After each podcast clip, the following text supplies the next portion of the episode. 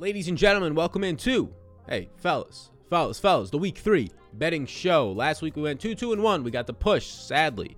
The Rams minus three. They pushed, they couldn't get the extra point. But thankfully, because we got it early in the week, taking those lines on Mondays and ideally Tuesdays, we got it at minus three instead of minus three and a half or minus four, where you would have lost that bet. So you get your money back, you get it refunded, and you have another bet for the future. That's why it's important to always get the lines early, shop your lines, all that type of stuff, using OddsJam like we did last week. We'll be using OddsJams to compare lines and find the best lines in the market. Yet again today, and I have another five bets that I have placed as of this recording. Now, this video is coming out on Thursday morning. I am recording this on Tuesday night, just the way my schedule works. But let's break these bets down. And now I guess they are somewhat ordered in in terms of my preference. Like I'm, I'm going to talk about the ones I like the most, maybe first. But I like all five of them. It's not like a one through five. Maybe I can rank them, but it, five is pretty close to two, right? Five is pretty close to one. There's not the the mortal locks for me of number one. But let's get into it. If at any point you like the video, just say take a second and hit the subscribe button. So we'll start with the first wager that I have made, and that is going to be the Washington football team plus 10. I got it at PointsBet, and now in some spots it's at plus 9, plus 9.5. I like it wherever it is, even if it's at plus 9. This is a very good bet on the Washington football team side.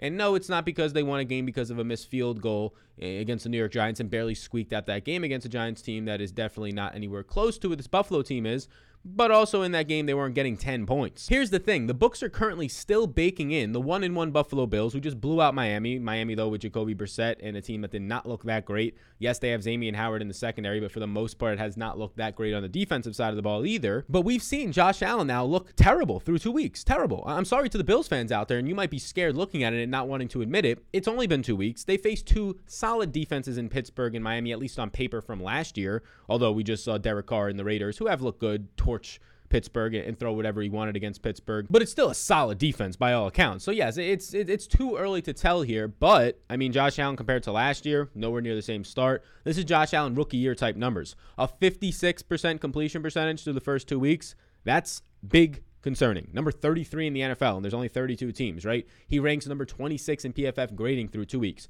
Again, it's only two weeks. By week eight, maybe this is just all chalked up to a bad start against some good teams. But I don't think that's baked into the line yet. The opportunity that this might be a, a five, six, seven loss team in Buffalo in 2021, which might sound crazy to you, but I don't think that's baked into the line. I think the line is still expecting this team to win the 12 games that they were projected to win. And so far through the first two weeks, they're bottom five in EPA, expected points added per dropback, meaning that they have a bottom five quarterback when they drop back right now in the NFL through two weeks. And that's on a per play efficiency basis. It, it kind of factors into defenses that you're facing. Their defense, however, has ranked top three in stopping the opposing quarterbacks, but they face Big Ben, who, I mean, if you watch them this past week, looks terrible. And they just faced Jacoby Brissett, who came in in relief duty, who's not a terrible backup, but he's by no means an elite quarterback. So I think that's a little bit skewed to start the season as well.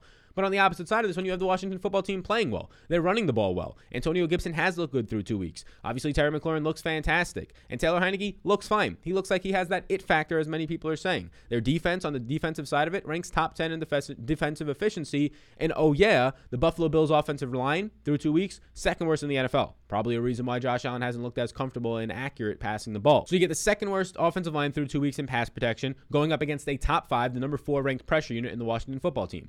Look, I think the Washington football team's live to win this game, to be completely honest with you. Uh, I think this should be closer to maybe like a five point, a four and a half point spread, but we're getting 10 points here. We're getting nine points depending on when you're watching this. I'm going to take that, and you can take it on OddsJam. As we did last week, we're going to use OddsJam, which is just kind of a, a spread and a VIG and basically trying to buy the best lines. You have every single sports book you can possibly imagine on here, no matter which one it is, whether it's your, your big ones and DraftKings and FanDuel and Fox Bet and Bovada uh, overseas, whatever it might be. My bookie, Barstool Sports, Bally's, which just acquired Monkey Knife Fight recently in the past year. There's a lot on here right? So we're going to try and find the best line and we're going to shop that. And if I scroll down, if I scroll down to try and find that plus 10 number out there, you can see the lines are moving a little bit because people notice that that's a bad bet, or, or at least in terms of it's a really good bet, it's a bad line. The Borgata is probably your best bet, and probably Fox Bet is going to be the most widely available for most of you watching this. If you want to get a little bit better price on that instead of paying a minus 125, you can probably come up here and you can start going, okay, what does Washington plus 9.5 look like? Plus 9.5, you'll get a really good bet at BetMGM at minus 115. That's probably the best bet at plus 9.5. Okay, what does it look like at plus 9? Now you start to get these these minus 110 numbers like at BetMGM. But yeah, if you can find the, the plus 10 out there for a minus 125, ideally a minus 120, that's where I'd be taking it. And again, these lines are courtesy of OddsJam. It's an odds comparison tool. We'll use it for each of the rest of the bets, the final four bets that we'll be talking about today. Shout out that pumpkin. That pumpkin looks thick right there. Thick looking pumpkin. But anyways, The second bet I'm taking right now is the Baltimore and Detroit game. I'm leaning, I haven't yet placed, so it would be my sixth bet, Baltimore at minus 7.5, but I have the under 50 in this game. Look, basically, the way you're going to find this is two teams that want to run the ball. They've been in game environments where they've had to throw the ball, the Ravens against the Raiders and against Kansas City, and you've had Detroit just trailing in games. Second half, they have to throw the ball because they're a bad team trailing against San Fran. Same exact thing in the second half, and really the third, mid third, fourth quarter when they ended up having to do that against the Packers on Monday Night Football in week two. But both teams are built to run. I mean, Detroit's best part of their offense is their offensive line, right? And what you're going to be getting, I mean, the past two years is the highest rush offense when you have Lamar Jackson back there with the Baltimore Ravens. They're both built to run the ball. And early on through two weeks, the Baltimore Ravens run defense ranks bottom 10 in the NFL, and the Detroit Lions currently rank number 31st in overall defensive ranking. And oh, yeah, they rank number 25 in run defense. So two teams who want to ideally run the ball against two not so great run defenses to start the season. The Ravens on offense have already ranked top three in run offense EPA expected points added. They have a positive 37% run blocking advantage versus Detroit, their offensive line versus Detroit's defensive line. And on the opposite side, Detroit, a positive 35% run blocking advantage against Baltimore. So if these, these two teams are running the ball, the clock is going to stay turning. If they're doing it efficiently, they're going to have these 8 to 10 play drives that are going to last 7 to 8 to maybe even 9 minutes, and you're going to get less possessions in the game. Less possessions means more, less chances of scoring, and it means the under, especially the under 50, which is a very high number. I'm intrigued by the matchup. It doesn't really matter about the over under, but the matchup between TJ Hockenson and Patrick Queen, two young players in this league that are both studs at their positions or becoming studs at their positions. I think Hockenson should win that matchup. Just in general, elite tight ends will have an advantage over any linebacker, but this should be a really fun matchup to watch. And some even more points to make here is that even if you think that, okay, maybe they'll have to pass the ball again, Detroit. Detroit currently ranks dead last in dropback EPA per snap, dead last in the entire NFL, meaning that they are not efficient on a per play basis trying to pass the ball.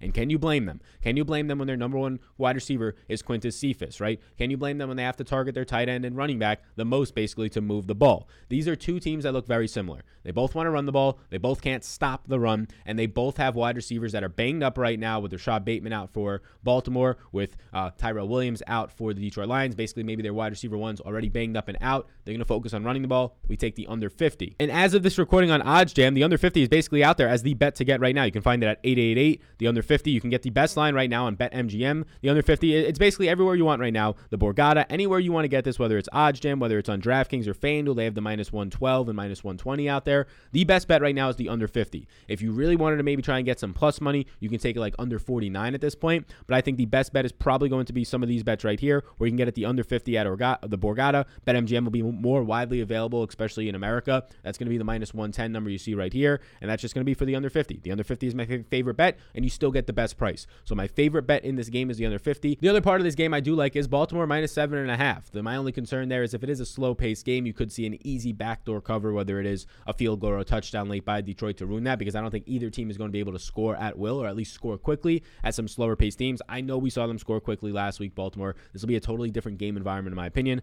I think you're going to see both teams. I mean, both teams probably in this game are going to skew run heavy. And now my third bet is going to be a Monday Night Football bet, and this this might be my favorite bet, but it's not enough points for me to feel like very confident in it, like the Washington Football Team getting plus ten. But it's going to be Philadelphia versus Dallas, and I can make the case for either side of this one. But when it really breaks down to it, these teams are very similar, and if anything, Philadelphia has an edge on defense. So Philadelphia, you're getting plus four depending on where you look. I took it at plus four and a half. I got that on DraftKings, but you're getting plus four and a half from Philadelphia. And when I start to break down these teams through the first two weeks, you're going to see that these teams are very similar. Obviously, Dallas has a bigger media outlet. They have just the star on their their logo, right? They're America's team. A lot more people know about them. So you might be in, in their home. So you might be eager to say, ah, they're the much better team. No, I mean through two weeks, these teams are very similar. Philadelphia ranks sixth in defensive EPA, expected points added, and 11th on offense. Dallas ranks ninth on offense and 17th on defense. So basically a spitting image team right now. Actually, Philadelphia has a decent sized gap advantage on defense. And as a quarterback right now, I mean, week one was great for Jalen Hurts. Week two was not as good, but it wasn't awful on a per play basis, but it just wasn't as good. He ranks number nine in EPA, where Dak ranks number 11 in EPA right now. Philadelphia's offensive line ranks seventh and has a positive 49% run blocking advantage in this one.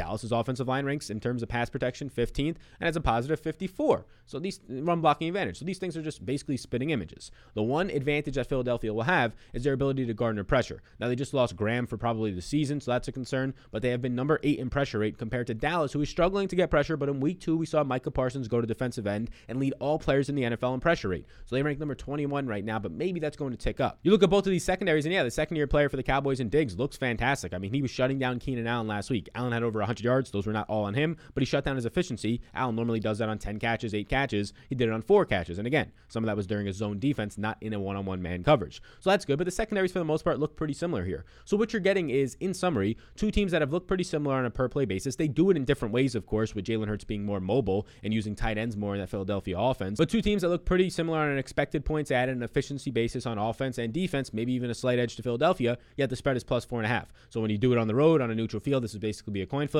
I'll just take that extra point to four and a half points when you factor in that it is going to be a road team here. I'll take that four and a half points with Philadelphia for a game that to me looks like two teams that are a complete coin flip. Maybe it looks differently once the game is played, but as of the information we have right now, I'm taking Philadelphia in the points. If it was Dallas in the points, I would take Dallas. I just want the points at this point. I think that's where the value lies. And a lot of books have already moved this number to plus four, but it, I'll take the plus four. It's not like it's a magic number of plus three and you're trying to get the three and a half point hook. So I got it at four and a half. You can still get it at four and a half for decent odds, like minus right here, minus 115 at BetMGM. You can still get it at minus 115. You would just basically get like a $5. You'd have to pay an extra $5 in juice per $100 that you bet. But right here, you can just get the Eagles at plus four if you wanted to. You can see the highlighted bet. Everywhere you see they're minus 110. Minus 110 is the best number. There's the average number that you will find in sports betting. You'll rarely ever find even odds. So you can actually, wow, this is pretty close. So Betfred, if you have access to that, not many people do, minus 105. But everywhere is basically minus 110. You can get minus 105 as well on OddsJam and Pinnacle. So Pinnacle is minus 105 depending on where you're located. But that's where I would go with. I would take the four and a half if it's if it's out there good odds, like a minus 115 juice.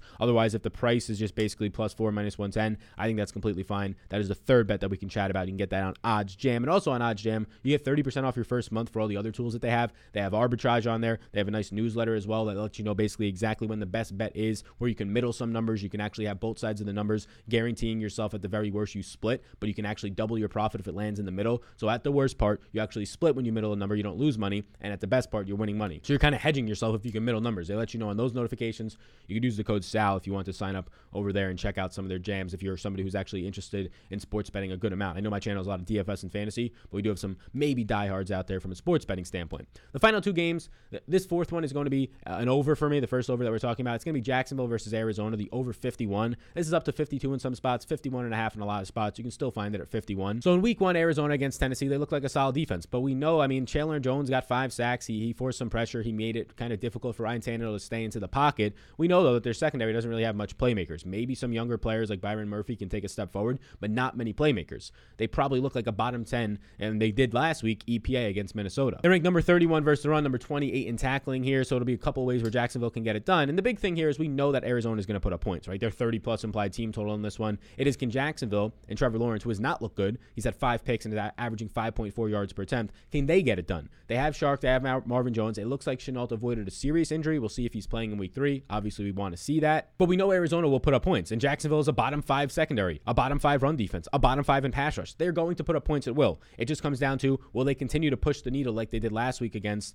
um, the Minnesota Vikings? Will they have to put the pressure on? Will they have to score 35 to 40 points? Or will they kind of coast and start to run the ball in the second half with James Conner and maybe some Chase Edmonds? If you can get two to three scores, if you can get a 20 point game here, which seems pretty high, but they're implied for close to that, around 20 points for this team, you're going to be in a really good spot because it's going to keep Arizona's foot on the gas. And when Jacksonville is playing from behind, like you want Jacksonville playing from behind this. Now, if they get up 14 to, to 7 early, that's fantastic. Let them do that. It's going to force more points in general. But if Jacksonville is playing from behind, they're not going to run the ball as much. If they're playing from ahead, they're going to, Urban Meyer is going to say, let's give the ball to fucking Carlos Hyde, some James Robinson, but Carlos Hyde to run the ball. If they're playing from behind, obviously they won't run the ball. They've shown an ability to actually pass the ball a ton. Urban Meyer, although he's been somewhat of a donkey so far in the NFL from all accounts, it does look like he's actually not running the ball when behind and not running the ball in first and second down when behind, as you shouldn't. But some teams, they do. Just look at the Cincinnati Bengals. Awful, Zac Taylor. Awful. So what you get there is instead of more rush attempts for Carlos Hyde that's inefficient and killing the clock, you get a lot more pass routes for James Robinson, who is just running a ton of routes, over 60. It's toward the NFL lead right now because his team continues to play from behind. You have Jacksonville playing in neutral situations, number two in pace,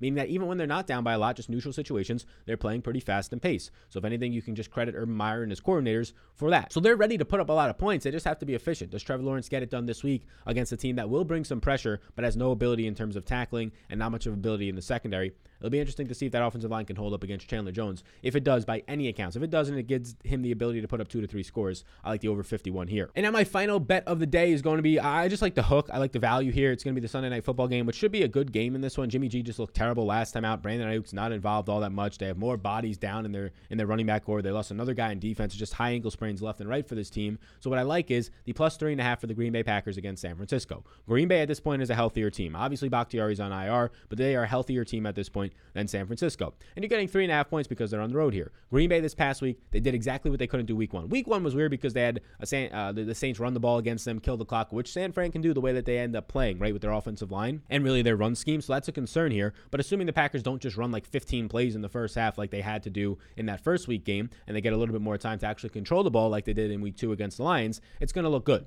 So in week one, the Saints played two high safeties, and the Packers weren't patient, and they just didn't have enough plays. So when they went three and out one time, it, it sucked. They only had like three drives in the first half. In week two, the Packers were much more patient, meaning that they were able to run the ball. And Detroit is not a good run defense. When you're playing two high safeties, if you watch the Peyton Manning stream, but just in general before that, knowing this knowledge, when you play two high safeties, you have one less guy in the box. And if those safeties are playing deep like they normally do in two high, that's why it's called two high, you can run the ball easier because you have soft boxes. And that's what the Packers did with Aaron Jones. That's what the Packers did with AJ Dillon early on. They stayed patient, they ran the ball, and they picked up yardage. And then when the safeties came down, that's when they hit Davante Adams for a 50 yard catch over the middle. That's when they hit Robert Tonyan for a touchdown in the middle of the field. When one safety is back and one's coming down to stop the run because you're getting six and seven and nine yard runs. And the Detroit Lions ranked number 25 in run defense, and now you have the number 26 run defense. Yes, the 49ers are struggling to stop the run right now coming in. So if they want to play two high, the Packers will be able to run the ball. If they don't want to play two high, then it's Aaron Rodgers doing what he wants to do with a lot of one on one matchups in the secondary for Davante Adams, Lazard, MVS, Robert Tonyan one on one against linebackers. The Packers, according to PFF, have a positive 16% pass blocking advantage. They're number two offensive line so far through two weeks versus number 14 pass rate and pressure rate. Some injuries on the defensive line yet again for San Francisco. And when it comes to that run blocking, their offensive line against the, the defensive line that I said ranks 26, they have a positive 80% run blocking advantage. Number one in the entire week according to Pro Football Focus. Now, Green Bay's defense has looked bad at times. Their secondary is not good on an expected points at a basis on a per play basis. I'm not too worried about Jimmy G being able to pick that apart though, as they don't have a lot of weapons on offense since Brandon Aiyuk for some reason is not playing still all that much. But their concerns in their secondary drop a ton when Kevin King's not out there. Like Kevin King is the main reason why they have a lot of concerns in their secondary, giving up a big touchdown week one, giving up a big 40, 50 yard pass to start out week two against Quintez Cephus and the Detroit Lions. They're struggling to generate pressure, number 24 in pressure rate because there's no Za'Darius Smith out there. That hurts. But in general, this defense, in general, when there's no Kevin King out there, has looked solid. So I'm going to be taking the points here. And look, we're taking the points. We're not thinking that the Packers win. I'm not taking their money line. If the Packers lose by two, we win. If they lose by three, we win. We like the plus three and a half points on that hook. And as of this recording, that number is still at plus three and a half, and you can get it for some really nice bets. Whether you're taking it at Bally's, you can get it at minus 105, but basically you get the number anywhere you want on OddsJam right now, minus 110. You can just shop your book. I would make sure to find a minus 110 out there because there's a ton of them, whether it's BetUS. Let's see what the main sports books are offering. Fox Bet is minus 110. You end up seeing FanDuel at minus 115. DraftKings matches them at minus 115. Wherever you can end up getting it, just make sure you're not overpaying for it. I'll take the plus three and a half points. This is probably going to move to plus three by Thursday or Friday, so be sure to jump on this as soon as you can. So there you go. Those are five bets that I like right now. We're coming off of a 2 2 and 1 week. So Let's get some dollar Ruskies this week. I appreciate you tuning in. Use OddsJam. It's a comparison tool. You can check it out. I'll link it down below. Just oddsjam.com. And it just helps you show exactly where you should be shopping for lines. Even if you only have like one sportsbook available, it's good to look at to at least get in that rhythm when more sportsbooks open in your state. But especially if you have at least two sportsbooks, use that to shop your lines. Get the best lines, get the best number. Why would you go to the grocery store and pay for the exact two items? The exact two items. It's not like you're paying for a superior or different ingredients. The exact two same bottles of ketchup, just with a different label. The exact two. Everything in them is the exact same, but you're going to pay more for one right next to it $5 more when you can get it for $5 cheaper. That's basically what you're doing when you're not shopping your lines when you have the ability to. So OddsJam will be really good for that. Before you go, hit the like and subscribe button. We have more content dropping throughout the week. We're going to be talking about player props all week long. DFS final thoughts tomorrow on Friday. That one do it on Saturday, and we'll be live later today for Thursday if you're watching this for the Thursday night football game and live on Sunday before the game starts. You all rock. I'll see you in the next one. Best of luck with your bets this week. Peace out, gang.